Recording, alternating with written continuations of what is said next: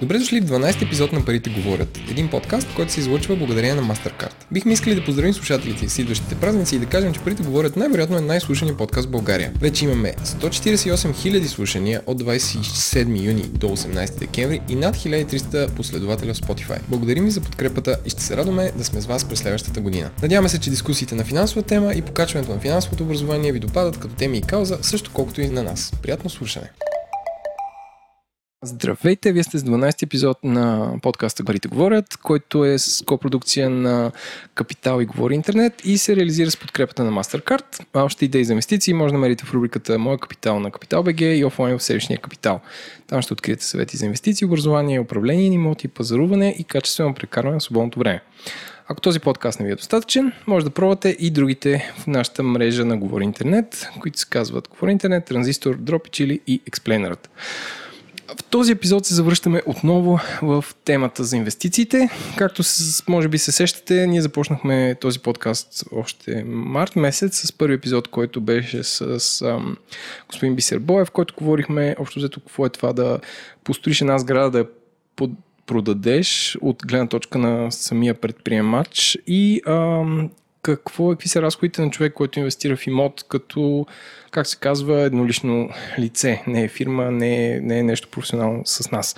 А, отново сме господин Иван Ненков. Здравейте. И с нас има двама гости, които, както винаги, аз ще оставя да се представят сами, така че да започнем първо с а, дамата. А, Таня Косева-Бошева, която е председател на а, и основател на Асоциацията на собствениците на бизнес гради в България и управляващ директор в Park Lane Developments. Тук спирам, защото ще те допредставя Таня, така че моля те се представиш за нашите слушатели. Здравейте, приятно ми е да съм тук в тази приятна мъжка компания.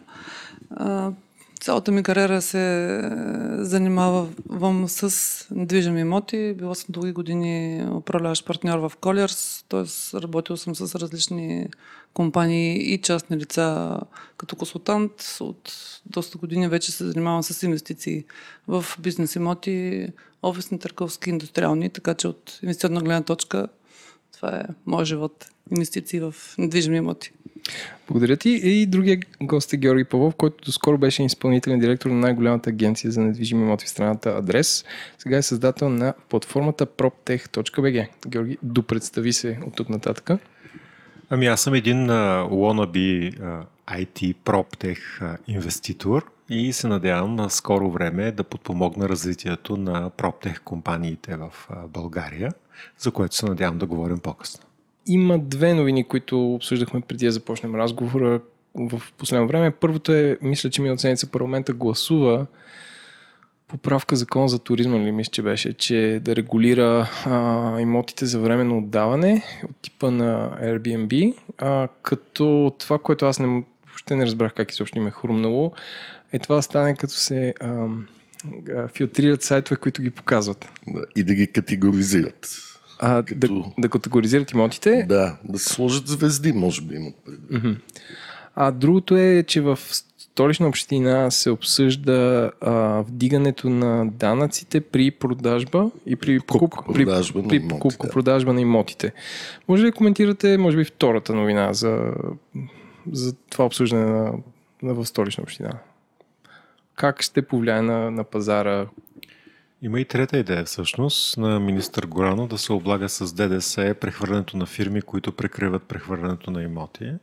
Така че само, може... само малко да обясниш за нашите служатели. Да се облага с ДДС прехвърлянето, прехвърлянето на, имот... на фирми, които, които заобикалят прехвърлянето на имоти. Но благодарение на силното лобиране от страна на Таня Косева Бошева и нашия гост и цялата асоциация, която тя оглавява, това предложение, тя казва за сега от, отпада, но според мен за сега се отлага. А, защото а, Министерството на финансите, що ме забелязало някой преходоисточник, може да си го гони и да го обмисля и десетилетия. Идеята, примерно, за повишаването на данъците върху имоти, която може би ще се реализира за първ път сега, ако си спомняте, за първ път беше повдигната от Бойко Борисов при първият му мандат. И от тогава тя още не е реализирана и аз смятам, че тя, се, че тя е фундаментално правилна и разбира се в реализацията си фундаментално погрешна, тъй като предложението за повишаването на данъка върху транзакциите, което ще затрудни покупката и продажбата на имоти, възможността на хората да закупят имот, от който имат нужда по-голям или по-малък от настоящия, вместо да увеличи данъците справедливо на всички собственици на имоти, така наречения данък сгради. Започваме с бизнес имотите. Темата на, на първата част е мога ли аз да участвам на пазара на имоти без да купувам имоти? Как един човек, който няма пари за един апартамент, може да инвестира в имоти? А, Таня? Ако частно лице, физическо лице желая да инвестира в имоти, но не може да има такава голяма сума, която да инвестира в цял имот, бил то жилищен или бизнес имот, това, което може да направи, е да купи акции в дружество, което е листвано на борсата. Такива са дружества, които са специално инвестиционна цел. Има няколко в България, с които може да се инвестира в бизнес имоти или в такива, които пък купуват земя. Те са два вида основно в а, България. Те не са ли много малко като опции? Малко са и... Ликвидността им е доста ниска. Да, защото цялата ни фондова борса е много малко. Наскоро правихме един анализ на 300-те най-големи компании в България. Дела на дамите в бордовете. Там интересното беше, че 8 компании само бяха от тези 300 компании по приходи, бяха публични. Само 8 в цялата ни економика. За съжаление. Тоест от 300 най-големи компании Само в България, 8, 8 се занимават с. Не, 8, 8 са публични. Публични. 8 okay. са публични. Тоест, ако се върнем на темата за участие в а, такова дружество специална инвестиционна цел, там обикновено големите инвеститори са в пенсионни фондове, някои застрахователни дружества. Частни лица има, разбира се. Ликвидността не е толкова голяма обаче. А кои сте дружества, нали, да ги кажем? Ми, например, фонд за недвижими имоти България, Fairplay Properties, uh, Advance Terrafond, които са най-големия. И Елана, мисля. Елана, да, разбира се, Елана. С земята, да. Да. Тоест, едни, единият тип са дружества, които инвестират в а, земеделска земя, която се, отдава, се арендва, дава се под найем на земеделски производители. Дългосрочна инвестиция. Другата, другия тип са компании, които строят, купуват земя спекулативно, строят, дават се под найем, после ги продават. Различни видове. Някои правят вакансионни, някои правят бизнес имоти. Аз искам да попитам още малко по тази тема, Таня. Какво е важно да знаем, ако искаме да инвестираме в бизнес имот, да кажем в офисна сграда или в нещо, което е свързано с търговията на дребно. Какво гледат инвеститорите? Цена на квадратен метър, доход върху инвестицията, възможност за вземане на банков кредит, който да даде по-висок доход върху частта от парите, които ние даваме от собствения си джоб. Това, което един инвеститор трябва да гледа е възвръщаемост върху средства, които той инвестира. Ако използва банков кредит, със сигурност неговата възвръщаемост на собствените средства би била доста по-голяма, защото банковия кредит в момента е на нива 2-3%, докато възвръщаемостта, която човек би търсил от инвестиция, би трябвало да е доста по-висока. Колко са средните доходности от бизнес имоти в момента? Без банков кредит? Ими около 7-8%. С, обаче, да, на година. 7-8 година при процента. Но ако се вземе финансиране, се получава доста по-голяма възвръщаемост. Но това говорим пак за големи Тоест, обикновен инвеститор не би имал достъп до този пазар не, към момента. Не, единственият начин да участва е в тези дружества с специална инвестиционна цел на борсата. Там, там добрия, добрата новина за такива компании, че има задължителна дивидендна политика, т.е. 90% от печалбата на тези дружества трябва да се разпределя като дивиденд. Те са необлагаеми средства. Има единствено 5% данък дивиденд при източника. Тоест, ако тези дружества управляват добре портфелите си, са, например, изградили са офис сгради, дали са ги под найем, управляват си ги дългосрочно, в момента пазар е доста добър и това се случва, тази дивидендна политика се случва на практика. Обаче тук има едно противоречие, да знаете. Хората харесват недвижимите имоти. Не хората в България, хората в целия свят харесват недвижимите имоти като инвестиции и не харесват компаниите. И затова големите предпочитания на хората са, ако могат да участват на ниво конкретен актив, който те харесват, е разбират. Е и според мен е голямата задача, която предстои в следващите десетилетия, надявам се подпомогната от технологиите, как да можеш ти да инвестираш в конкретен актив. Аз ви съветвам, ако имате възможност да купите една 10 хилядна част от Paradise Center, примерно, да я купите. Проблема е, че Paradise Center, това е, може би, най-скъпата индивидуална сграда в България. Тя струва половин милиард лева. Така че дори една 10 хилядна част, ако сметнем, е 50 хиляди лева.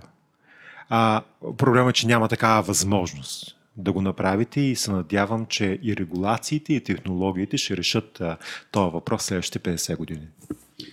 Това като, ми, като го разказваш ми прилича на, да речеме, големите инвестиционни проекти да, да направят нещо като публично предлагане на, сега да не казвам койни, но на акции, които друг, всеки да може да участва. Има ли, работили са чисто дигитално в тази среда? Ами, или? Това е една от посоките, в която работят. Има няколко реализирани а, имота. Единият си спомням, че беше на стоеност 18 милиона долара.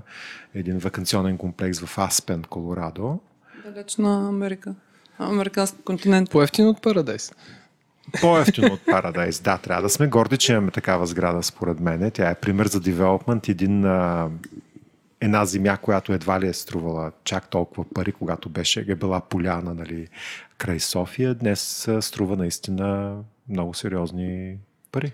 Добре, а, Таня, а, искаш да кажеш нещо? Ако искаме да съветваме или да коментираме как един човек може да инвестира в бизнес имот, без да притежава милиони, по-скоро би трябвало да мисли за някакъв магазин, може би, който е по, би бил по в неговите възможности, който разбира се, би въжал принципа за локация, локация, локация и той, той трябва да може да се представи и да калкулира правилно какъв найем би могъл да получава.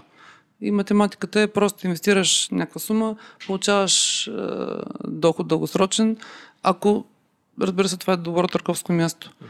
Иначе и... Георги е прав, че хората обичат, особено в България, да притежават. Знаем, че над 90% от хората притежават имотите си в България, вместо да ги наемат, като народопсихология. Също въжи и за, и за офисите. Не случайно много български компании си притежават офисите, купуват си и си стоят в тях. Как точно смятаме дохода върху нашата инвестиция? Най-просто. Годишния найем разделен на инвестицията.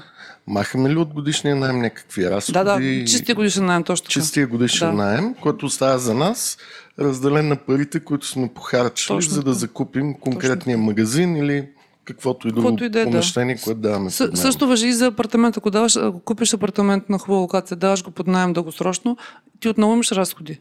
За данъци, за такса смет, за Ютилите са разходите за, ако ги плащаш ти или не наемателя, комисионни, ремонтчета, които се получават, пак се гледа чистия разход. Включително таксите за прехвърляне и после ако продаваш.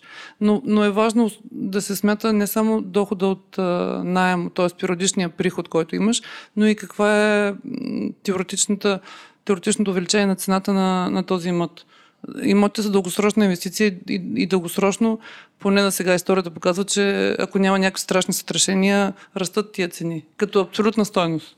Да, давам ви един съвет, когато си купувате някакъв имот, така и така ще ми се наложи да видите и предходния нотариален акт на предишната покупка, освен ако той не е закупен в далечните времена на социализма или дарен, но ако е бил закупен, погледнете на колко е закупен и направете едно изчисление за тия 7, 8, 10 или 12 години с колко се е повишила цената. Това, което аз направих за последните си покупки, ми показаха, че ако един имот на хубава локация е отдаван под найем и взимаме предвид и повишението на цената, доходността, която се получава е доста солидна, нали, и за период, който тя е трудно да се бие от всякаква друга сигурна инвестиция, която е бекапната от, uh-huh. от истинска стойност. Може ли да направите сравнение между доходността от а, бизнес имот и доходността от имот-имот, в смисъл от а, жилищен, като проценти? Доходността от бизнес имотите е по-висока, защото това а, компенсира по-низката ликвидност, т.е. по-трудния начин за продажбата на имотите. Затова бизнес имоти, независимо дали е шопинг мол или обикновен магазин, винаги има по-голяма доходност. Значи да кажем от порядъка на 7-8%, докато жилищата в България са с стандартна доходност около 5%. И сега забележете, защото говорим за такива термини, по-ниска доходност всъщност означава по-висока цена. Тя цената е обратна. Точно, цената е в знамената. 5% означава, че цената на имота е по-голяма и тя е по-голяма заради по-голямата ликвидност на жилищата. По-голям ли е риска при бизнес имотите от гледна точка на инвеститора спрямо това един човек да си купи жилище в София и да го дава под найем? важен е начинът по който може да излезеш от тази инвестиция. Възвръщаемостта е много важна, но е много важно, ако ти потрябват тези средства или, имаш пък друга по-добра альтернатива за инвестиция, как можеш бързо да продадеш. Ако имаш частен имот, жилище, апартамент, възможността да продадеш това на много други потенциални купувачи е доста по-широко, отколкото да продадеш един магазин или пък голяма, или по-голяма офис града. Тоест ликвидността и начинът по който може да излезеш от тази инвестиция. А при бизнес имотите няма ли допълнителен риск от самите наематели да изпаднат в някакъв лош бизнес цикъл или съответния сектор, който преобладава като наематели в сгради, както сега да кажем сервис сектора, IT, аутсорсинга. Ако някои тия сектори влезат в лош бизнес цикъл, това няма ли се отрази изведнъж на голяма част от бизнес имотите в София. Да, 100% недвижимите имоти са 100% прожекция, как се казва, рефлекция на економиката. Ако економиката се развива добре и някои и секторите са силни и растат, както в момента IT сектора или сектора за изнесени услуги растат много, защото наемат хора, имат много работа в своите, със своите международни компании, клиенти, това расте. Ако се случи пак някаква грандиозна криза, както се получи при 10 години, но, но същия риск имаш и в, търгови, в търговията, ако си собственик на магазин и го даваш под найем на наемател, дори да е най-страхотната локация в а, града, ако, се, ако падне потреблението, ако купувачите не купуват, защото са... Или улицата влезе в ремонт за няколко години. също, такива неща, които са извън тебе или извън наемателя, който може да си е съвсем добра компания, ти носиш този риск. Даже при жилищните имоти също има такъв риск. Наймателя влиза, работи, после си имота, след това напуска бързо, после пак друг. Имаш периоди на празни. Там нямаш дългосрочна гаранция, че някой ще, ще използва имота дългосрочно. Докато при бизнес имотите има доста по-голяма прогнозируемост и по-дълъг период, който те не имат. Жилищните имоти се прекратяват буквално с месец, два, три свободно, де-факто. И характерното специално за имотния бранш, че той е бавен бранш. Ние сме свикнали в днешното време, в 21 век, да говорим за бързи неща. Всяко нещо случва за една секунда. Докато при недвижимите имоти от началото на една идея до реализирането на една сграда, 4 години е оптимален срок, а може да продължи и 12 години. И когато направиш тази сграда, пък не можеш да я местиш, местиш със столетия и ако някой ти направи конкурентна сграда в съседство до тебе, ти просто не може да я преместиш. Нали, не може просто да се алокираш сградата, да се алокираш в Киев, защото там е по-ефтино. Тя е недвижима. И а, това е може би една от причините имоти да не да изглежда толкова секси в днешното време, но аз продължавам да ми казвам, парите са, парите са в имотите. Дори не са в технологичните компании. Често говорим за големите технологични компании, как струват трилион и така нататък, но парите на света в имотите са в имотите. Изчисленията на Савилс а, са, че 7 трилиона струва цялото злато на света, 70 трилиона струват акциите и 230 трилиона струват имотите на света. Така че парите са в имотите. Всички, които са умни и искат да работят в малко по-бавен бранш от IT, да заповядат имотите, като Таня. В началото ще бъдат консултанти, а след това крупни девелопери и инвеститори. Съветваш ли ги да ползват често ипотечен кредит или банков ливеридж? Аз да. Защото това ти ускорява, ако си ползвател на имот за собствено ползване, означава, че използваш хубаво жилище сега, докато си активен, докато имаш добри доходи и, отлагаш плащането във времето. Лихвите не са толкова високи. Задължително има още две причини да ползваш а, ипотечен кредит. Ако банката ти откаже ипотечен кредит, помисли си, има някаква причина. Банките не са най-умните, но не са и най-глупавите. Тоест да ползваш ипотечния кредит като тест. Що и, за човек си. Тест. И вторият тест, който, който няма да се сетиш е, че моята теория е, че а, имотната мафия не краде, не краде ипотечни, а, ипотекирани имоти, защото е по-сложно да се продадат и да се спечелят. Те просто отиват при имоти, които не са ипотекирани, каквито има много в България. Така че ти се взимаш за страховка срещу а, кражба с документи. Ако говорим от бизнес гледна точка, ако купуваш като инвеститор с цел да, да получиш някаква възвръщаемост на своите средства, вземайки ипотечен кредит, да си подобряваш възвръщаемостта на собствените средства. Тоест на тия 30-40% от стоеността на имота, какъвто и да е той, който инвестираш, твоята възвръщаемост е по-висока, защото банковия ипотечен кредит е 2-3%. Разбира се, трябва да си спокоен, че имаш доход, с който плащаш лихвата и главницата.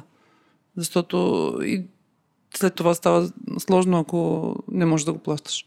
Аз имам един малко творчески въпрос за бизнес имотите, защото в работата ми много често се налага да срещам с фирми и много от тях са IT и ходя в техните офиси. А, и според мен смятам, че има голяма, как да кажа, голяма дупка между а, нови офис гради, които се предоставят на IT фирми и очакванията на тези фирми какви имоти да населяват. Нали.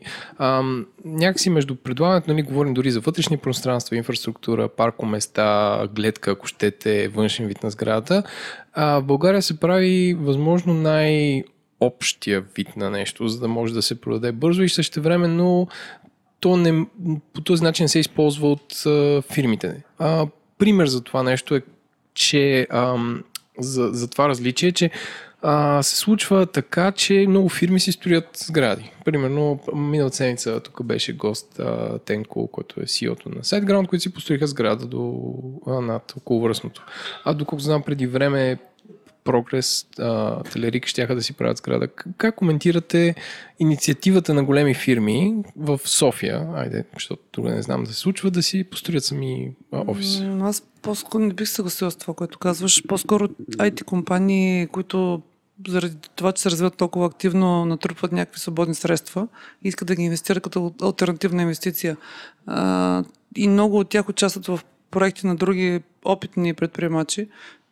компанията, която цитирахте, не е предприемач. Те са инвестирали в сграда, която се прави от компания, която има опит в това нещо. Okay, При нас също има тук такъв аз може да не съм запознат, но... Ами, те, не са, те са собственици с някакъв дел, не са, и са наематели реално. Просто те от една страна инвестират в сградата като и помагат на инвеститора предприемач да направи сградата и в друга страна като компания, IT компания с наемател, както е редно да бъдат. Не може бързо развиващи се компании или неправилно да, да са собственици, защото те не, зна, не могат да прогнозират. Георги каза, че толкова бързо се развива този сектор, че никой наистина не може да прогнозира. Три години е дълъг период за тези компании за прогноза. Тоест няма, няма логика те да се заключат в собственост, след това не могат да пораснат.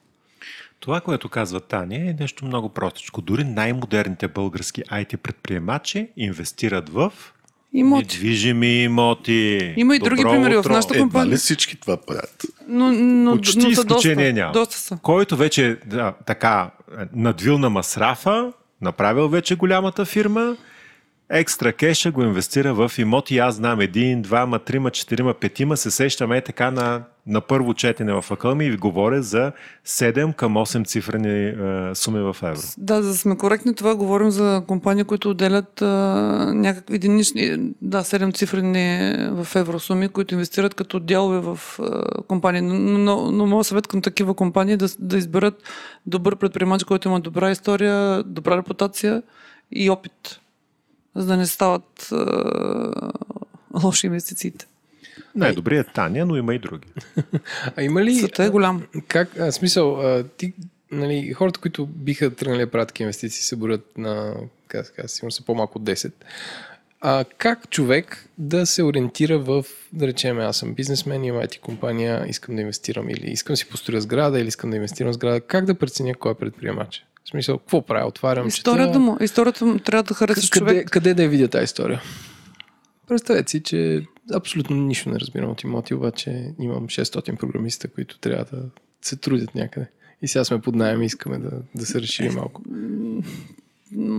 Може да се разходи да разгледа сградите, които са направени, да види кои харесва и кои смята, че са направени добре, да изнамери кои са тези инвеститори, да се Това е свържи с нашата асоциация. недвижимите имоти, че се ти не даваш просто някакво CV, което може да се съчинил изцяло, а ти показваш адреси, които може да посетиш София е малка, може да ги посетиш в рамките на един ден и да видиш цялата история на съответния човек в бранша, на живо и да поговориш с хората, които а, използват този продукт, защото за разлика от IT продуктите, продуктите на недвижимите имоти се използват десетилетия, че и повече от а, десетилетия и да ги попиташ как се сте, как се чувствате в тази сграда. И в рамките на ден-два ще получите впечатление от първа ръка от ползвателите на съответния имот. А има ли в България а, бизнеси или а, посредници, които управляват имоти от типа на тази компания, която не е ясно бъдещето и WeWork? Тоест, аз купувам много на едро бизнес гради и ги отдавам под найем с цел дългосрочен, т.е. дългосрочен а, приход от тях т.е. включвам дългосрочен а, договор за найем и ги отдавам по-скъпо на големи компании средносрочно. Да, има такива компании. WeWork работят под найем. Те наймат, да кажем, на едро, грубо казано, офис площи от големи, наистина много добри предприемачи и сгради. В Нью Йорк, Лондон, те са най-големите наематели на офис сгради.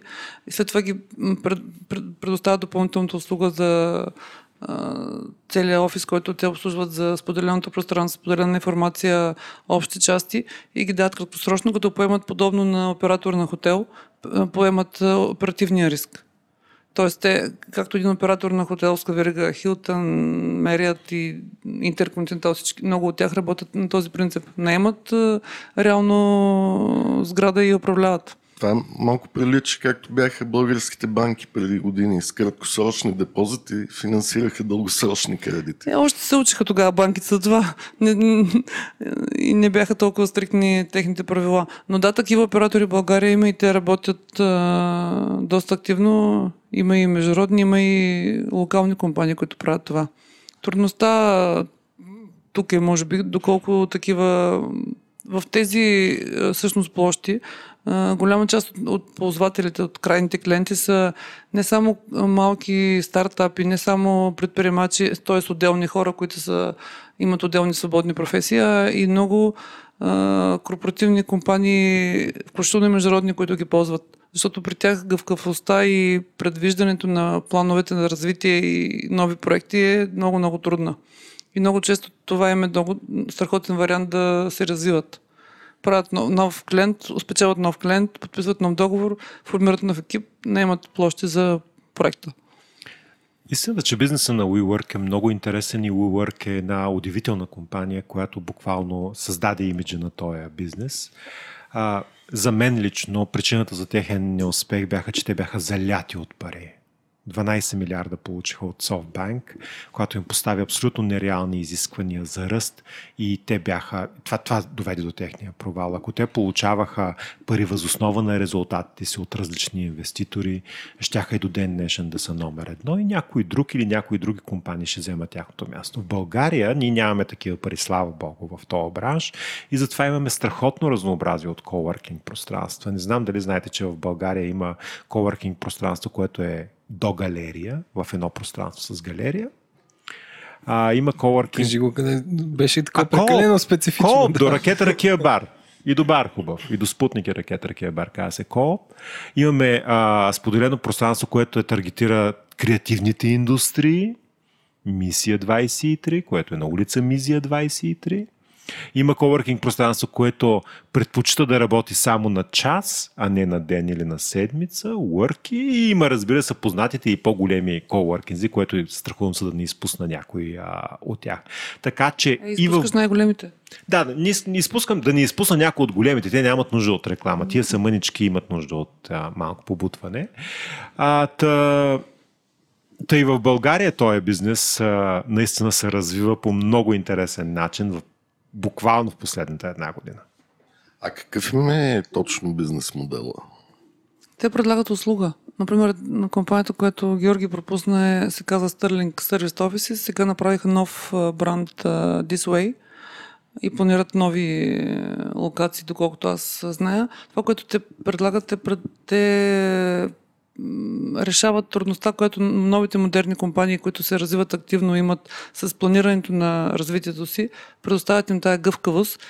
И също време пък инвеститорите в имоти, които трябва да планират дългосрочно заради банковите кредити, които имат заради големия, големия капитал, който са вложили в строителство на тези големи офис гради, те решават тази трудност между кратките и дългосрочните договори. В плюс добавят услуга, цялото обслужване на всички дребни административни нещица, които имаше ежедневно и споделената среда. Дайте някакъв пример. Колко, примерно, ако сме аз и Еленко си направим стартап, колко ще ни струва на ден да ползваме такъв офис? И какво ще получим за тия пари? Ами аз а, ползвах известно време такова бюро за 300 лева в един от хубавите и най-известни коворкинзи, Бета Хаус. На месец. Да, на месец, което обаче на мен ми включва абсолютно всички разходи, включително неща, за които не се сеща. Аз имам заседателни зали, където мога да поканя високи гости като вас, да не се изложим пред чужденците, а, имам а, кафе, имам принтер, имам ток, имам интернет, имам рецепция, на която мога да получавам а, а, писма, пратки и така нататък. Така че аз наистина получавам цял един офис, за който иначе ще трябва да наема а, двустаен апартамент, рецепционистка и така нататък. Много повече. Другото нещо, което каза Таня е гъвкавост. До мен има компания, която има 10 човека и ако тя реши утре буквално назначи 5 човека, тя няма да търси от 300 400 апартамент, а тя просто казва искам три бюра и тя, те се взимат а, първите три бюра, които са свободни или а, и така нататък. Така че може буквално за, за няколко часа да, да си а, увеличи а, площа и в рамките на много кратко предизвестие да я, а, да я намали.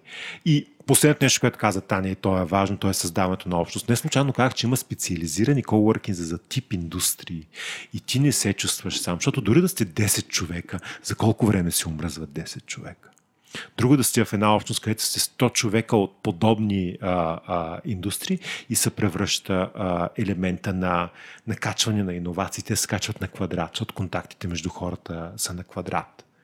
И ти можеш да научиш страшно различни, а, различни интересни неща в прословутата кухня, според мен една от най-важните и ключови локации за коворкинга. Да е кафето, кухнята и така нататък. Доколкото аз разбрах от този кратък урок по бизнес имоти, не е за всеки и е трудно. И големите а, доходности се получават при много големи проекти. Тоест за сам човек, който иска да инвестира пари, по-скоро ще му е трудно да го направи сам. Като освен ако не е някакъв иска... магазинче или някаква друга. Може да почне от нещо по-малко. В момента продавам, между другото, един офис, нали мога да си го изрекламирам. 130 Абсолютно. квадрата. Давай. 130 квадрата чиста площ, open space, срещу Министерство на регионалното развитие на партера с отделен вход. Тук трябва да...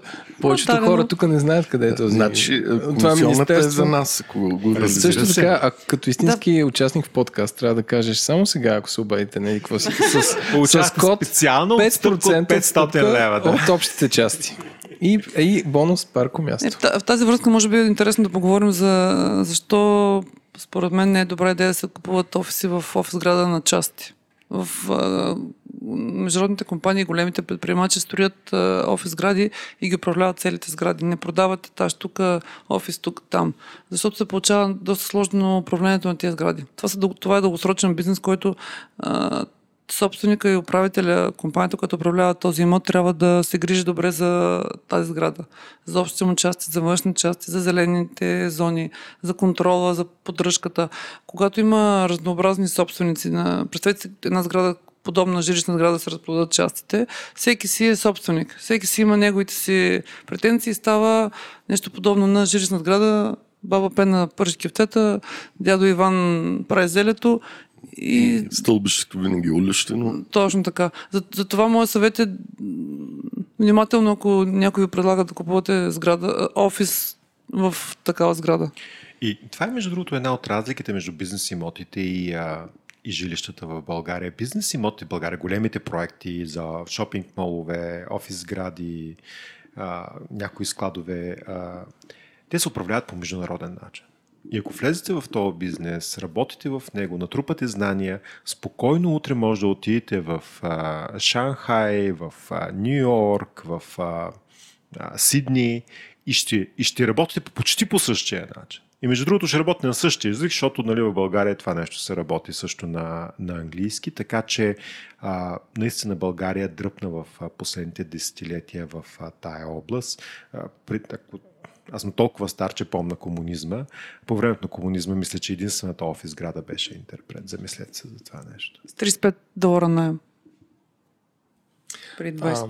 А, аз не знам за какво говорите, защото наскоро ми се наложи да присъствам на общо събрание на къска на входа. А, на, на тажната собственост на а, място, което не имаме като офис. И мисля, че живота ми се съкрати а, с всичките изисквания. И също бих добавил, че общо взето повечето фирми в наши дни, като говорим за киберсигурност и така нататък, имат различни изисквания върху от достъпа до сградата до това какви са им данните, откъде дори да минават кабели, доставчици и така нататък. Тоест, че ако сте голяма фирма, наистина не е добре да, да имате съквартиранти в, ам, ам, да, а, да, в офиса.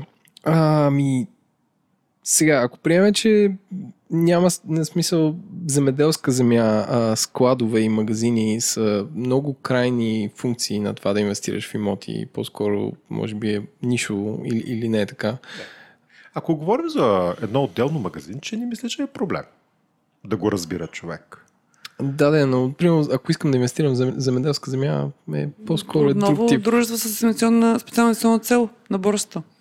Не само там обикновено доходността се изчислява от арендата, която ти плащат тези, които обработват земята и може би не е толкова висока и секси, както при бизнес имотите, но е от порядъка на 4-5%, което е доста стабилен доход на фона на 0% в банките.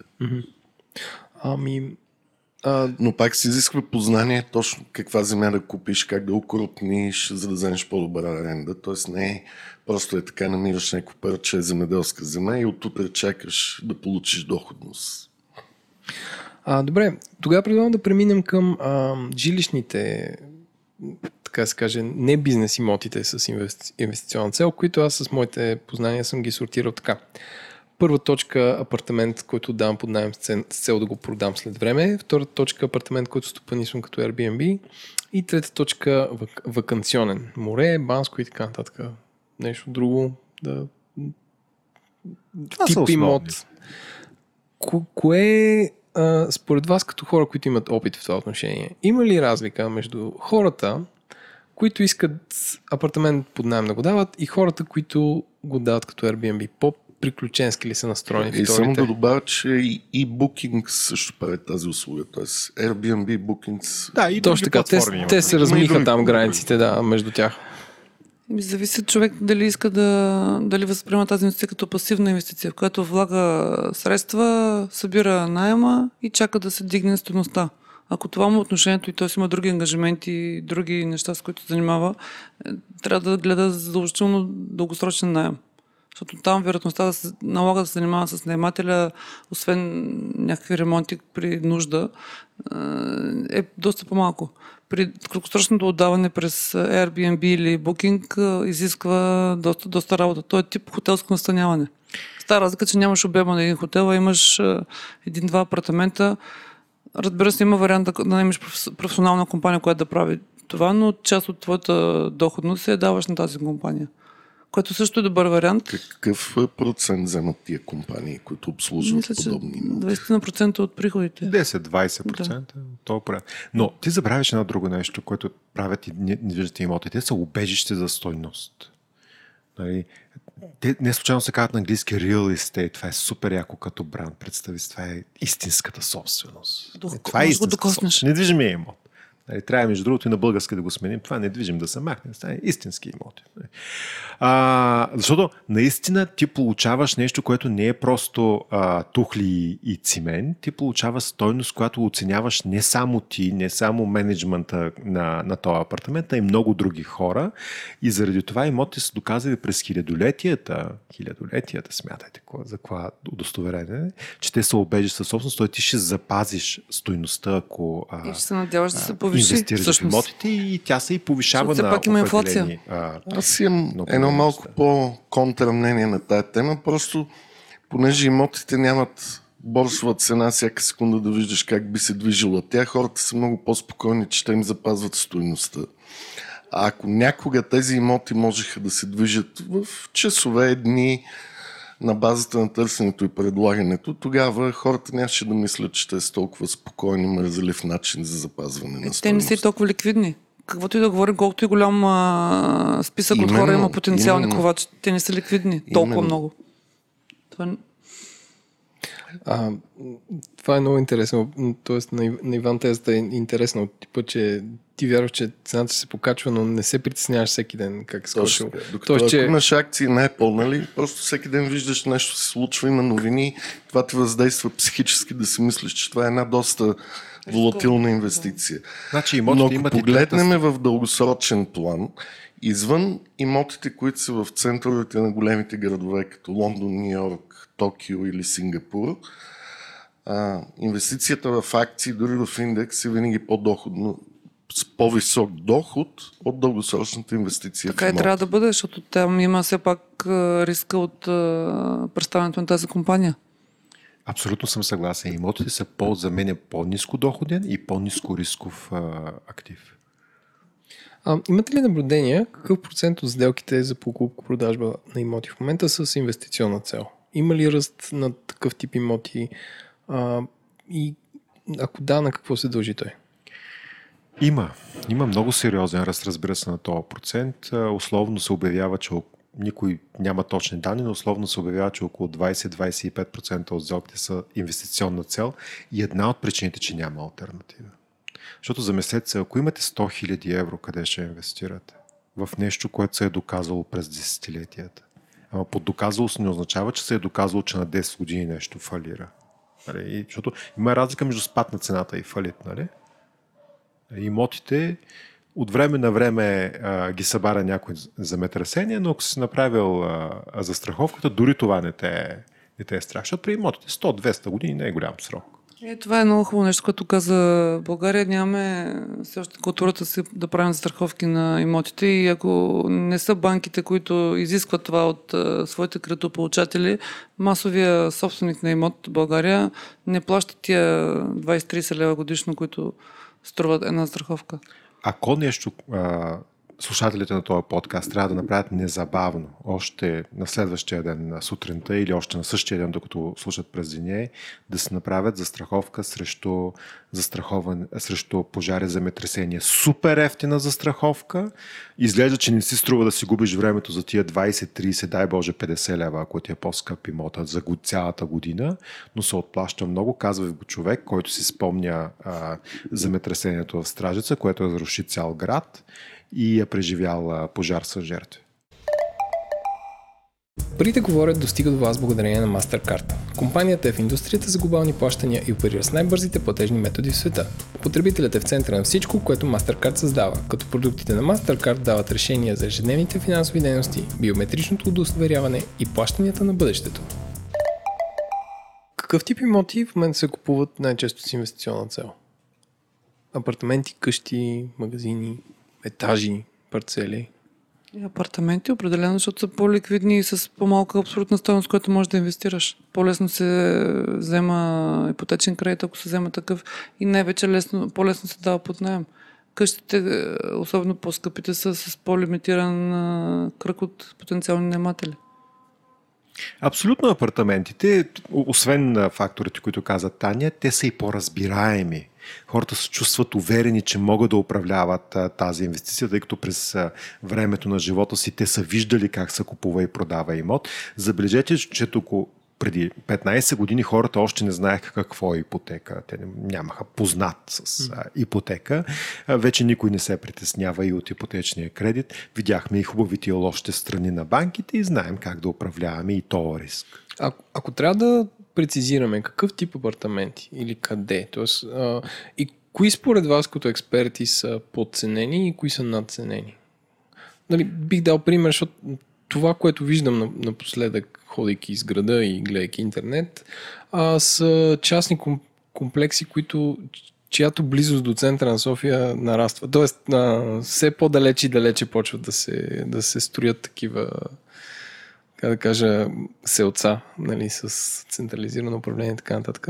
Та, кое, кое в момента е да, подценено, ценено на този пазар на апартаменти. Мисля, че има нещо подценено. Търсенето и предлагането определят цените. На всеки пазар, включително особено този, който има толкова много участници. А, да, вярно е, че има много комплекси за затворен тип, които се правят, но те се правят, защото има такова търсене. Семейството, особено младите, имат нужда от среда, в която техните деца да растат, се чувстват сигурни, спокойни и да, и да играят буквално. Да са далеч от задръстванията. Знаеш ли какво представляват затворените комплекси? Затворените комплекси Среда. представят идея на купувачите как трябва да изглежда града. Не как трябва да изглежда затворения комплекс. Сега, не знам кой е най-добрият затворен комплекс. Нали, не сме правили изследване на удовлетвореността на живеещите в затворения комплекс, но ако отидете в някой успешен затворен комплекс, хората ще ви кажат, така искаме да е в целия град. Какво означава това? Какво има в затвор... един затворен комплекс, който като хода имам чувство, че веднага емигрирам в Германия, като вляза през него. Първо има контрол на достъпа. Нали? Смисъл, знае се кой си ти. Нали. Второ, всички спазват ограничението на скоростта, независимо, че е 20 км в час. Аз чу съм потиснат, но го спазвам. Трето, най-невероятно, в този затворен комплекс колите са паркирани единствено и само на определените за целта места. И вместо аз да се паркирам като пич точно пред вратата на входа, в крайна сметка аз сезам за 2-3 часа на гости, какво толкова, аз вътрешно съм убеден, че трябва да паркирам също на предвидените за целта места и да добавя цели 20 крачки, нали, или 100 крачки допълнително. Смятам се за здрав човек, така че това всъщност не ми е проблем. Ми има ред има ред. Зелени площи, има места за а, игра и така нататък и така нататък. И ако а, а, трябва да изберем, може би, кмет, просто трябва да изберем, следващия кмет трябва да бъде някой property менеджмент на най-успешния затворен комплекс. Това, между другото, не е лоша идея. Да, мога да дам пример. Кой е най-добрият затворен комплекс? Е, аз, аз имам така лично отношение към Residential Парк София, защото преди години, когато бях е, управител на Колерс, работихме и всъщност стартирахме този проект заедно с Линдер. Тогава Росен Пленелиев беше управителя и партньора там и направи този проект. И до ден днешен има опашка от желаящи, които искат да купят Той, нещо там. там цените са колкото в най-централната Точно част така. на центъра на София. Аз да, него толкова далеч. говорих. А, не, че няма и други хубави а, затворени комплекси, има доста, но той е много голям и едновременно с това успява наистина не десетки, а стотици може би хиляди души вече а, живеят там. Със сигурност над хиляда. Най-интересното е, че там живеят и хора, които имат собствени бизнеси, от които би очаквал да си купят голяма разкошна къща в Бояна, да си направят басейн, да си направят нещо огромно. Там има наши приятели, семейни, които имат собствен бизнес и са доста така финансово обезпечени. Те искат да, живеят там заради средата. То има една друга гледна точка. Аз къде инвестирам? Не инвестирам в резиденшъл парка. Аз инвестирам на места, където е ограничено предлагането. Защото, казва Таня, предлагането и търсенето а, определят цените. Така че моят съвет е инвестирайте на места, където не може да се построи много. Защо е скъпо в докторска градина и в Яворов? Защото са ограничени. Те са малки квартали с много ясни граници, затиснати от големи булеварди и от а, паркове и там няма къде да се строи, няма празни пространства. Така че там винаги предлагането ще е ограничено и винаги цените ще а, а, са в добро състояние. Докато не изникне някой небостъргач с специално име. Знаеш ли, там има доста силно гражданско общество, което понякога има странни мнения, обаче консервативни. А, примерно, не знам дали си спомняте случая, когато а, столична община и реши да модернизира квартал Яворов и да им представи новата технология, наречена асфалтово покритие на улиците. Поважа, да, да, да, замести, да замести а, паветата с, а, с асфалт. Според мен е една модерна, нова визия. Нали?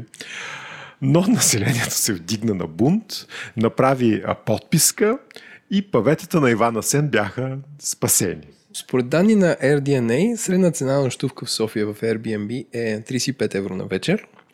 Среден месечен доход на апартамент е 470 евро и средна заетост 58%, което са много интересни данни според тях също така в София има в момента около 15 фирми, които са професионални менеджери на такива имоти. А, и по приблизителни оценки те управляват общо, от 500, общо около 500 апартамента при близо 2800 на пазара.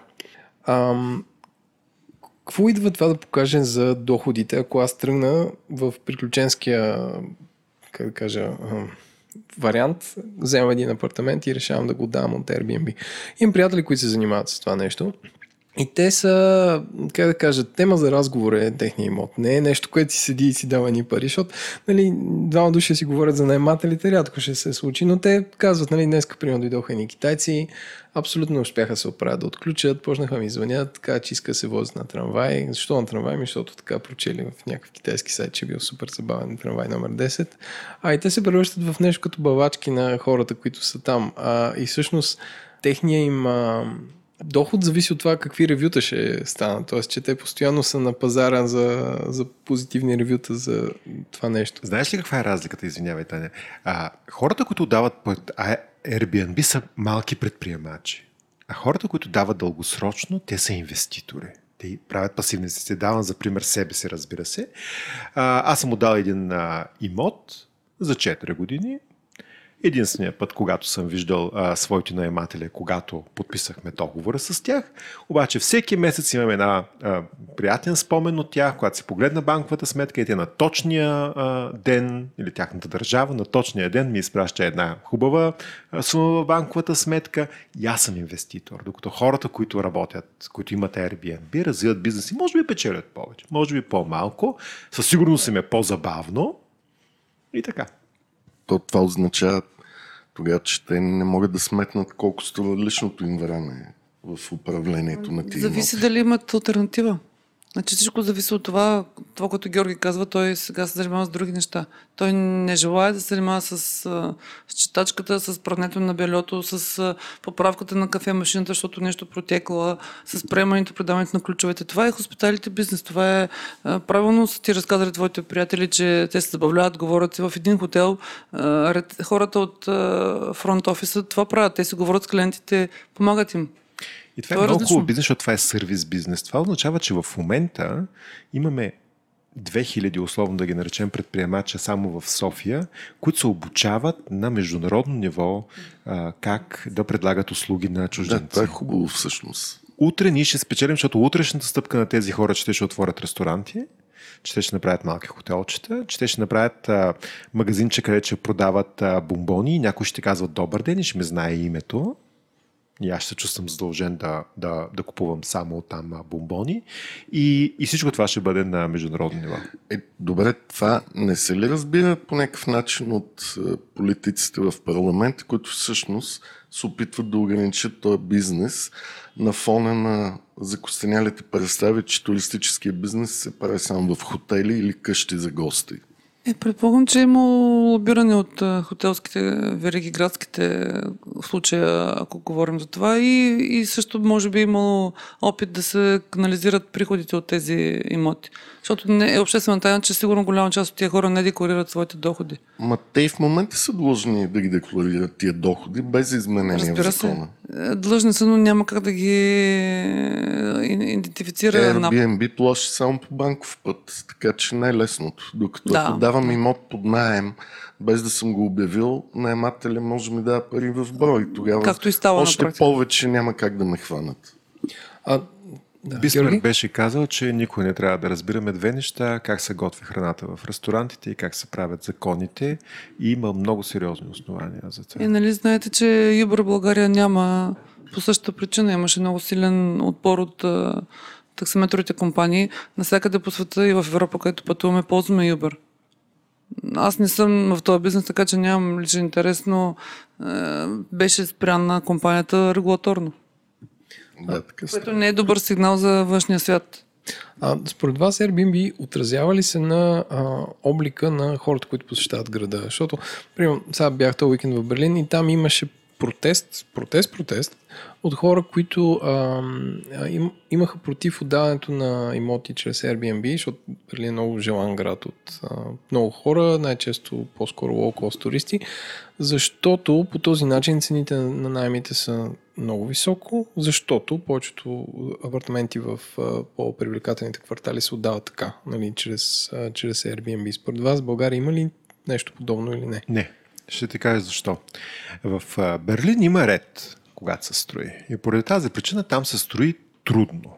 И по тази причина е много трудно да се увеличи предлагането на жилища и когато изведнъж има нов източник на търсене, каквото, каквото е Airbnb, и става рязко повишение на цената, тъй като бавно да строиш в Берлин. В София се строи бързо, в големи мащаби, не само на, на високо, а и на широко. Нали? Ние строим, мисля, че новата китайска стена се строи по Черни връх.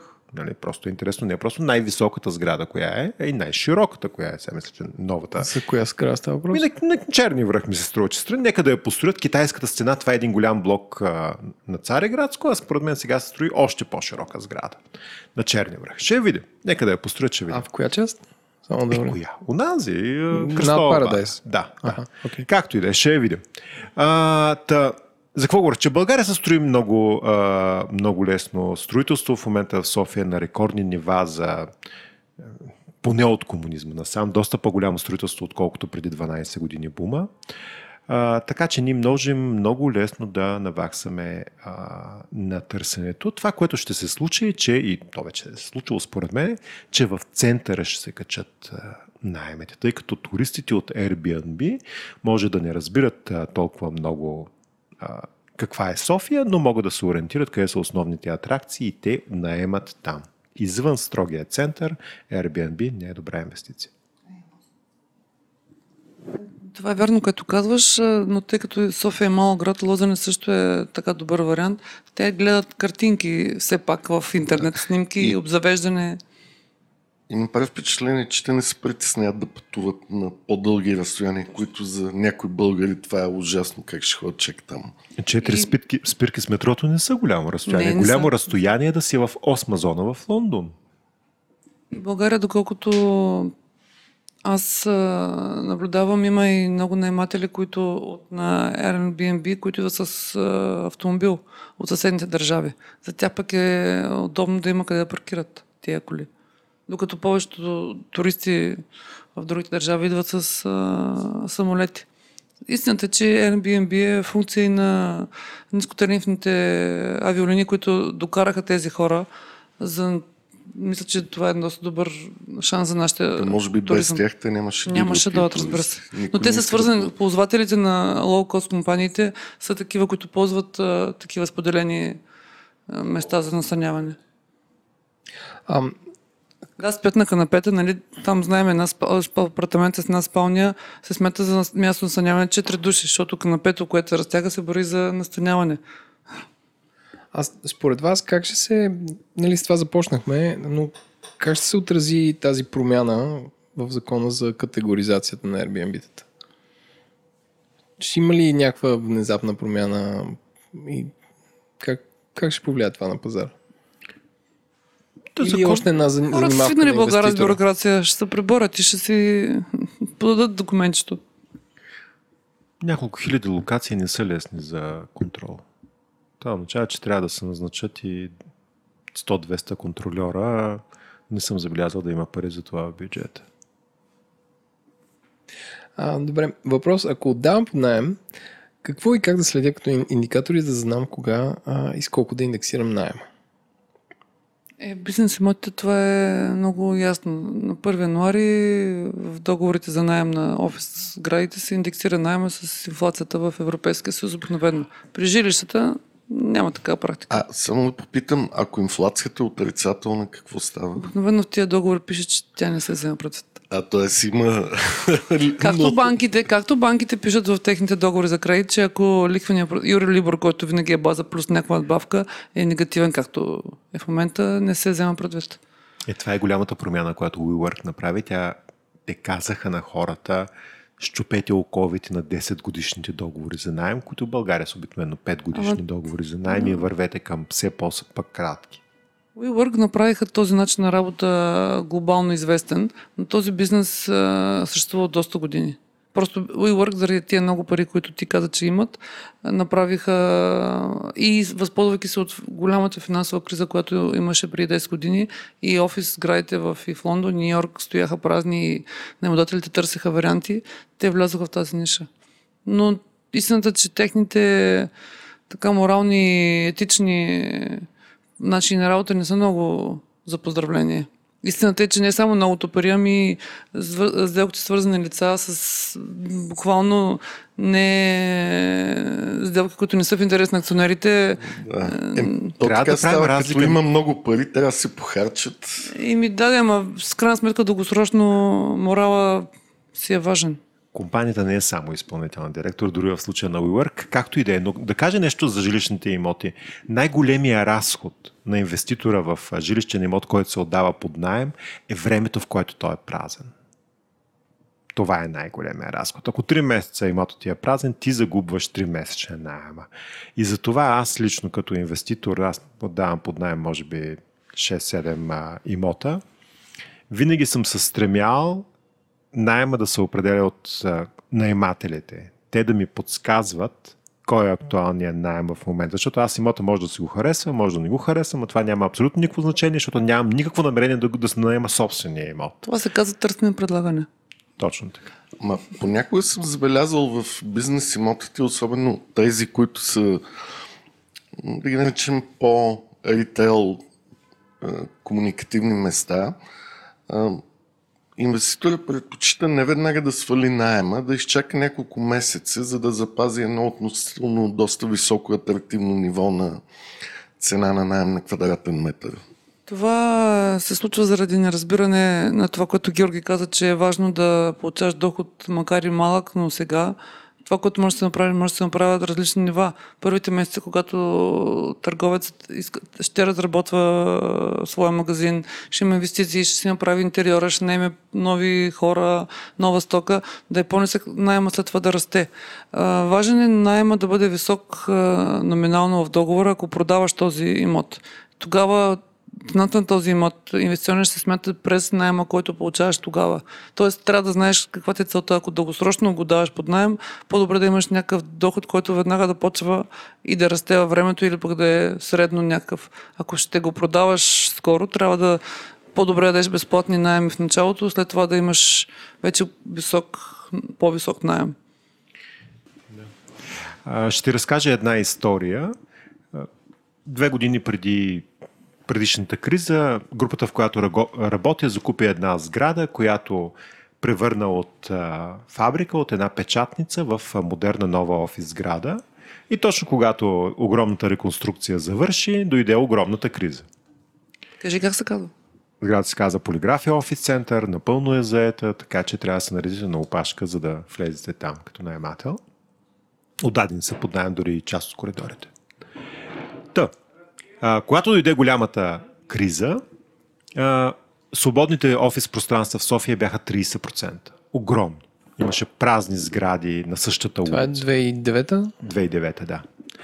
А, разликата, която се получи е, че ние бяхме с пулса на пазара. Разбрахме, че пазара е много негативен за нас но той разбира се съществува.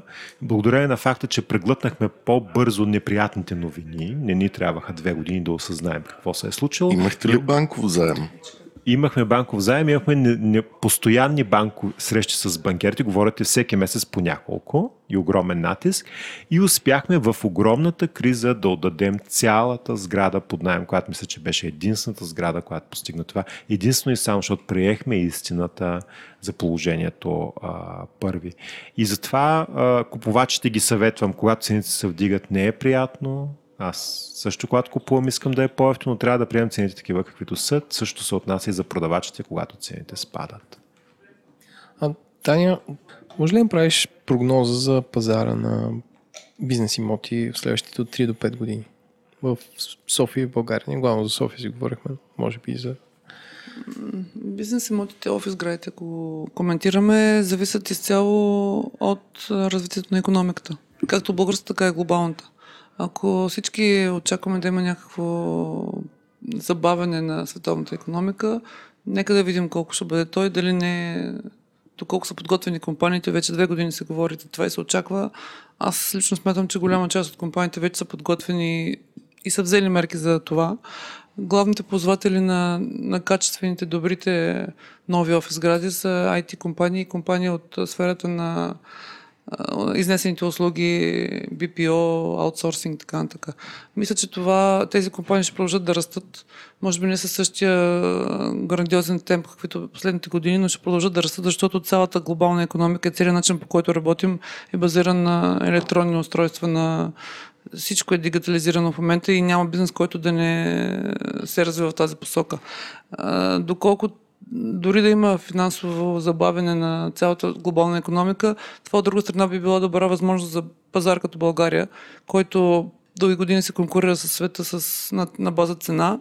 Вече тия последните години сме натрупали много познания, много технически умения и вече тези компании работят за повишаване на услугите, които предоставят разработчиците, интер... IT разработчиците, услугите, които предоставят. Предишните, предиш, предишната вълна от изграждане на нови офис гради се говореше с аутсорсинг компании, които се интересуваха единствено само от а, колко нисък е найема, колко нисък е разхода им. Сега и тогава правеха чистия кол център, обслужване на, на клиенти някъде по света. Сега голяма част от тези компании обслужват финансовата част на такива компании. Тоест, нивото на компетенция на тия служители е съвсем друга. Мисля, че следващите години ще бъдат все още добри за този пазар. А като доходност очакваш ли някаква кардинална промяна или се задържи около тия нива 7%? А, за съжаление, доходността зависи от търсенето. И предлагането е налично, строят се доста офис гради, в момента 380 хиляди квадратни метра се строят като офис гради. Трудността на нашия пазар е ликвидността. Доколко големи чуждестранни фондове и компании биха погледнали към България, биха купували тези сгради, които носят доход. Там е най-голямата трудност. Иначе продуктът, който се прави в момента, т.е. сградите са наистина на световно ниво стават все по-големи, предприемачите са опитни. Въпросът е, че тези сгради са блокирани в България. И чуждестранните фондове все още са така колебливи за нашия пазар. Благодаря ти. Георги, според теб, кои квартали на София могат да реализирам най-висока доходност при отдаване под найем? Ново или старо строителство би било по, по-голяма възвръщаемост? Пак да напомня, че доходността всъщност имоти са два, две неща едновременно. Едното е доходността от а, найема, това, което получаваш всеки месец и повишението на цената, което в дългосрочен план е а, почти равностойно като, като ефект. А, от гледна точка на найемите, на практика а, най-висока доходност има там, където има търсене. Търсенето е в а, а, кварталите с ново строителство, винаги в центъра, винаги до университетите. И затова, нали, знаеш, че едно от изключенията нали, може да не е много ефективно като а, място за живеене, но като място за отдаване под найем, общо купил до нов български университет е търсено място и добро място за инвестиция под а, найем. Така че до университетите, кварталите с ново строителство и центъра. И а, а за повишаването на цената... Бизнес парковете също, където привличат хора, които не са Да, аз ги казвам като местата с новото строителство, защото обикновено около бизнес парковете се строи ново, много ново строителство. Също, тъй като те терените са празни и една част от тях се строяват за офиси, другата от част се застрояват за а, за жилища. Ако говорим за повишаването на цените, повишаването на цените там, където се повишава стоеността на, на земята, т.е. има наистина ще се изгражда нова инфраструктура. Дали, това човек мога да проследи, като гледа наистина на инвестиционното намерение на общините, макар и бавно да се развиват, те общо зато следват тренда, който е насочен. Все някой ден Тодор Каблешков ще бъде отвоен по цялата си дължина. Така че винаги е добра идея да си по-напреде в частта, която още не е изградена. имаш преди от двоен? Ще бъде разширен двойно. И той ще стане важна пътна артерия и като всяка нова пътна артерия той ще привлече интереса на хората да живеят близо до там, защото времето за пътуване до там ще е по-лесно, ще има и градски транспорт повече, може би ще сложат трамвай там или няма да сложат. Няма значение. Така стана примерно с Черни връх, в момента в който разшириха двойно Черни връх и той стана супер привлекателно място за а, живеене и съответно цените а, там се повишиха много. И втория тип а, квартали, аз ги споменах, са тези пък, които не могат да бъдат разширени и застроени. Тия, които са вече толкова плътно застроени, че а, няма как повече. Ти спомена в началото, че си основател, или как се казва, Аз съм инициатор и основател на българското проптех общество, което е една неформална група от хора, които се опитват да вкарат а, технологии в а, имотния бранш. Към момента функционираме като неформална група, срещаме се офлайн, комуникираме онлайн, Срещаме се както като група, така и като индивидуални хора, но мисля, че има интерес към тая тема и трябва тя да се институционализира, за да привлече повече интереса и на други участници, участниците от традиционната имотна индустрия и от хора, които биха искали да инвестират в подобни проекти. А проптех световен термин ли е, както финтех и Да, медитех, нова дума, примерно? която е точно като финтех. Проптех е наложения термин. А вашата цел каква е? Да, да поправите все едно правната как да кажа, да улесните правното т.е. да промените да. закона за по-добро функциониране този Не, пазар. Предприемаческа или, е целта. Или предприемаческа. Предприемаческа е целта, хората да се свържат, защото смятам, че България е много лесно място за тестване на идеи.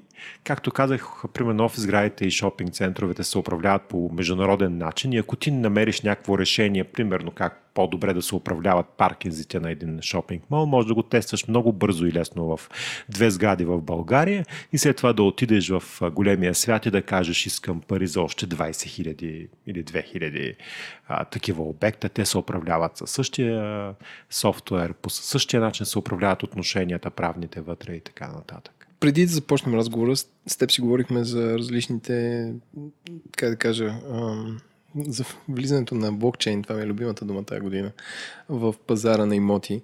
А, ти, ти спомена или Иван спомена за Може качване би, на... Не, мисля, че и двамата споменахме. За качване на сграда в а, блокчейн. Има ли, има ли почва у нас и бъдеще? Значи има две големи приложения според мен на блокчейн, което, нали, ако аз трябва да се обложа, бих се обложил, че ще се случи. Първото нещо е демократизацията на собствеността на големите сгради. Какво имам предвид? Както казах, ако искаш да си купиш една милионна част, примерно от Paradise Center, няма как.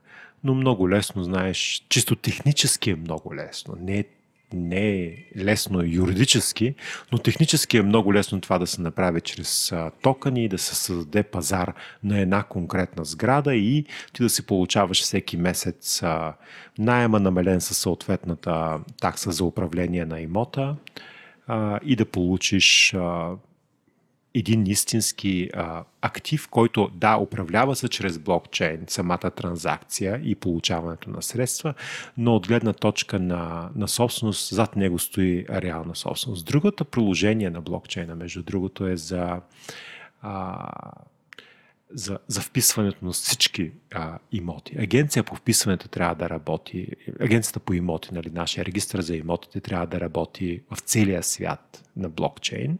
И има една българска компания, един от най-успешните български проптех а, стартъпи, който работи в тая насока. Той се казва Пропи, а, създаден от две българки, така че той е пример за жени в технологиите. Супер успешен стартъп, който работи много силно в Штатите и в много други страни по света, като Южна Корея, Украина, мисля, че и Сингапур и така нататък.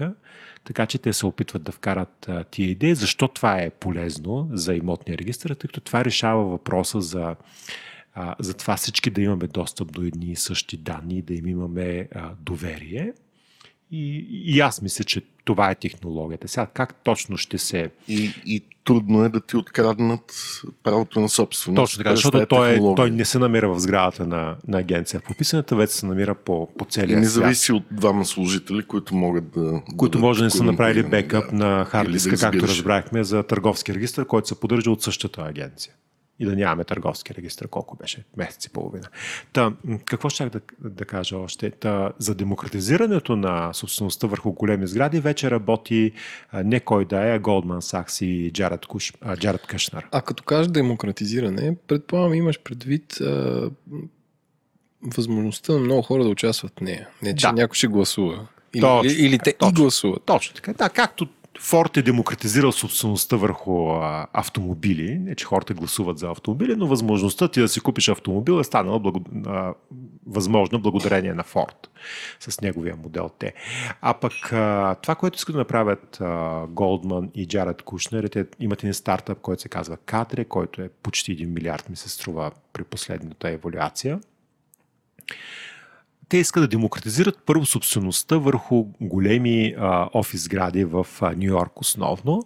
За да си купиш сграда в Нью Йорк трябва да имаш 100 милиона нагоре. И тези а, хора са намерили за добра идея да дадат възможност на обикновените милионери да си купят част от тия сгради. А следващата вълна е и обикновените хора, нали, с десетки хиляди, а някой ден и с а, обикновени а, а, долари да могат да си купят част от а, успеха а, на, на по-богатите от тях. Нали, тая идея на времето, както изглежда сега странно, нали, на времето преди създаването на фондовите борси, така изглеждала странна идеята за фондовата борса, но фондовата борса, като замислите, е големия създател на стойност за западните общества в последните 200 години. Големия създател.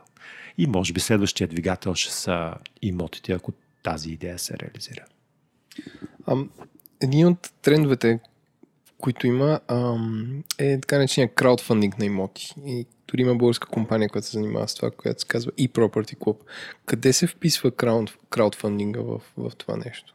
Краудфандинга е подобна идея. Тя просто все още не използва а, блокчейн, използва други правни решения на въпроса. Property Club са го решили чрез а, облигация, която не се предлага публично. Те имат до 100 инвеститора на проект, така че не подлежат на регулация от а, Комисията за финансов надзор. Аз лично ползвам а, а, съм бил инвеститор в техни проекти и в момента съм инвеститор в а, техни проекти.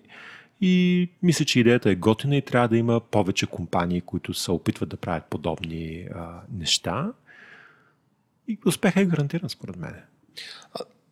А, ти, като човек, който много активно купува, продава и разбира от пазара на имоти, кое, кое е, кои са трите неща, които го връщат много назад? Нали? Ти дете казваш, че ам, изглеждаънко, бавно и така нататък. Ако трябва да промениш нещо, примерно в България, било то правно или чисто технологично, а, как, какво би променил така, че да е по-динамичен този пазар?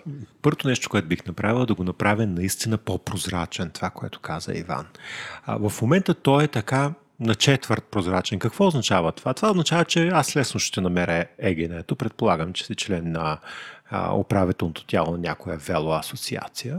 Да ще го намеря от Миналата седмица основахме така. Да, ще ще намеря егенето от търговския регистр, не е толкова трудно. И по егенето мога да разбера какви сделки си правил ти последните 10 години от а, имотния регистр. Обаче това е по егене, път трудно, път може да се върши по хора, пък не може да се върши по имоти и така нататък и така нататък. Трябва имотния регистр наистина да е машинно открит към а, а, към хората, това, което IT-та сигурно биха нарекли да си направят API и ако има такова готово, то има не, нали, нещо подобно, по-добро направено между другото за агенцията по кадастър и тогава аз ще мога, докато се разхождам по улицата, а, Примерно, или да се насоча телефона, или просто да въведа адреса, който ми е интересен. Искам да си купя е тук в... Аз съм живял на Иван Вазов 22-24 и да погледна какви сделки са сключвали на на този адрес да се ориентирам, че там цените в последните еди колко си години са от порядъка, примерно две години са от порядъка на еди колко си, 2000-2500 евро и скам, о, твърде скъпо, много хубава сграда, ма не е за мен и продължавам нататъка с а, ресърча къде искам а, да живея. Възоснова на това, както личните действия могат да направят много технологични решения върху това, така че това, което Иван не знам дали мечта и се страхува, ти да получаваш ежедневна информация. Аз съм окей с това.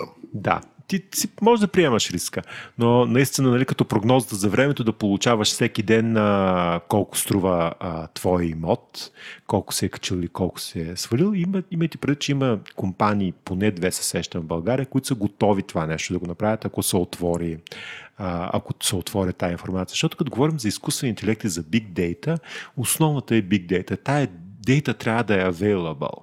Нали, тя има Проблема е, че има в а, имотния регистр и той наистина трябва да бъде отворен по машинен начин и да се случи. И оттам нататък много други неща може случат. Това е най- най- най-важното, което...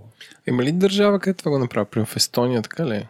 Да, в Естония е така. Ага, ходиш, гледаш. Да. И тя, мечтата на хората, сега като казвам мечтата, нали, знаете то какво казват, нали, не съм го казал аз, бъдещето е тук, но не е равномерно разпределено. Нали, в Штатите има една компания, се казва Open Door и тя си има няколко конкурента, която какво правиш?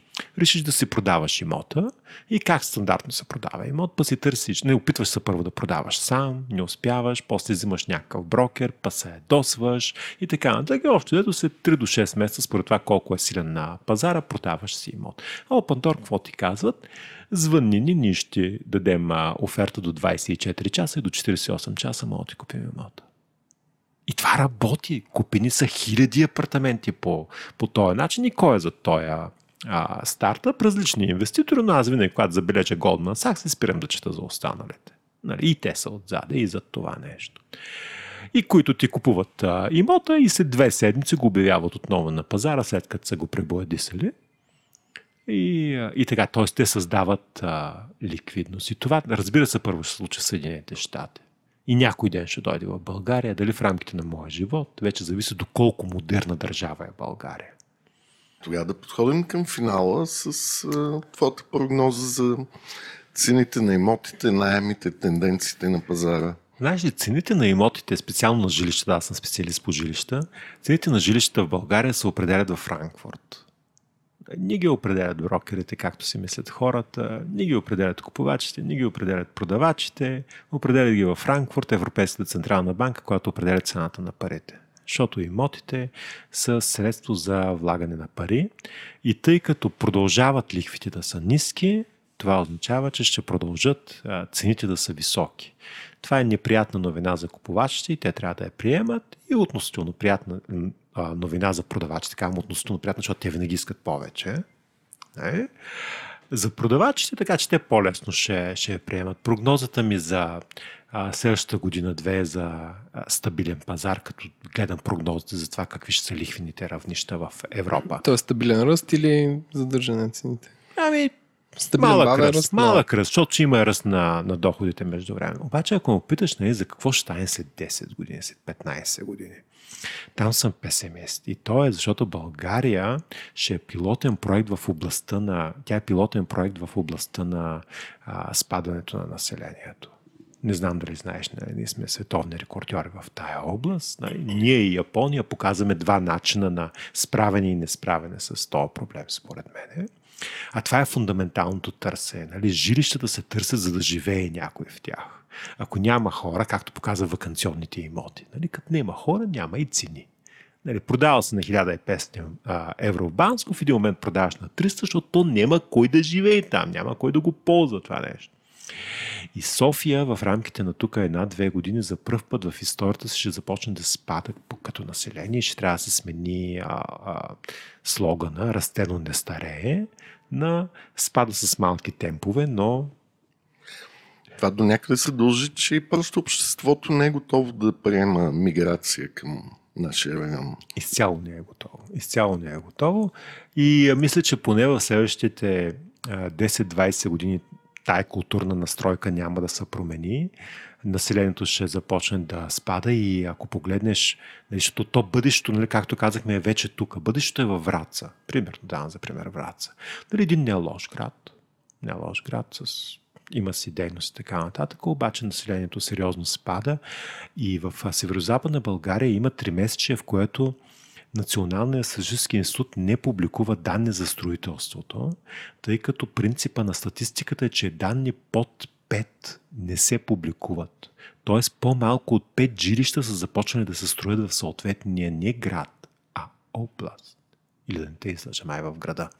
Няма значение, но под 5 бройки, това е град с десетки хиляди души, то просто няма нужда. Като спада населението, имотите са трайни няма нужда от а, ново строителство. И сега не казвам, че това ще се случи в София в рамките на толкова кратък период от а, време, но тенденциите са а, доста мрачни, дългосрочните. Тоест за София най-добрата инвестиционна стратегия е да се да изчакаме още влиянието на ниските лихви и някъде след 5 години продаваме и живеем под След това, не, да, аз и сега живея под найем. Моята инвестиционна стратегия, ако на много хора я агитираме, е много проста. Притежаваш 10 имота. Това е хубава инвестиционна стратегия. Ако му имате възможност да купите 10 имота, купете 10 имота, каквито и да сте, тях едва ли ще се научите. Първите два пъти ще сбъркате, след това ще се научите. Та купете 10 имота, давайте ги под найем. Аз съм си определил един имот, който е имота, в който бих живял. Нали, ако живеех в собствен имот, давам го под найем, добавям си някаква неголяма сума към него и си, и си взимам под найем двойно по-хубав имот. Защото двойно по-хубавия имот не е с двойно по-висок найем. Нали, доходността на все по-хубавите и скъпи имоти е спада. Поради ред причини, няма нужда да ги обяснявам. И, и така правя, аз живея на, на три преки от място, където живея, имам три апартамента. Един до друг. Не нали, бих могъл спокойно да живея. Там, но по моята инвестиционна стратегия трябва да работя така и, и тя е правилната за този пазар, защото и доходността на жилищните имоти в София е ниска, което означава, че е изгодно да си да живееш под найем. Мисля, че много хора в момента така промениха си начинът, по който ще е такова, ти могат да последват твоят, твоя пример. Аз давам имоти ми под найем, така че могат да ми се обадят да им дам нещо под найем. Ако се оформя втора комисионна за нас, Еленко, първо от е, офиса, сега от имота. Абсолютно, абсолютно. Да, мисля, че да, трябва, трябва такова да... Хубавото на нашия подкаст е, че казваме на гостите, че могат да се хвалят съвсем спокойно с това нещо, но трябва да въведем и тарифа. Не? Защото да. предния ни гост каза, че покрай нашия подкаст те продава един апартамент, така че това като нищо и на теб да се случи. Ще се радвам. Добре, много ти благодаря. Беше ми изключително а, полезно и приятно едновременно да разбера толкова за имотите. Благодаря, Георги. Аз също благодаря. Беше ми изключително приятно и скоро ще разберете ли ми е било полезно.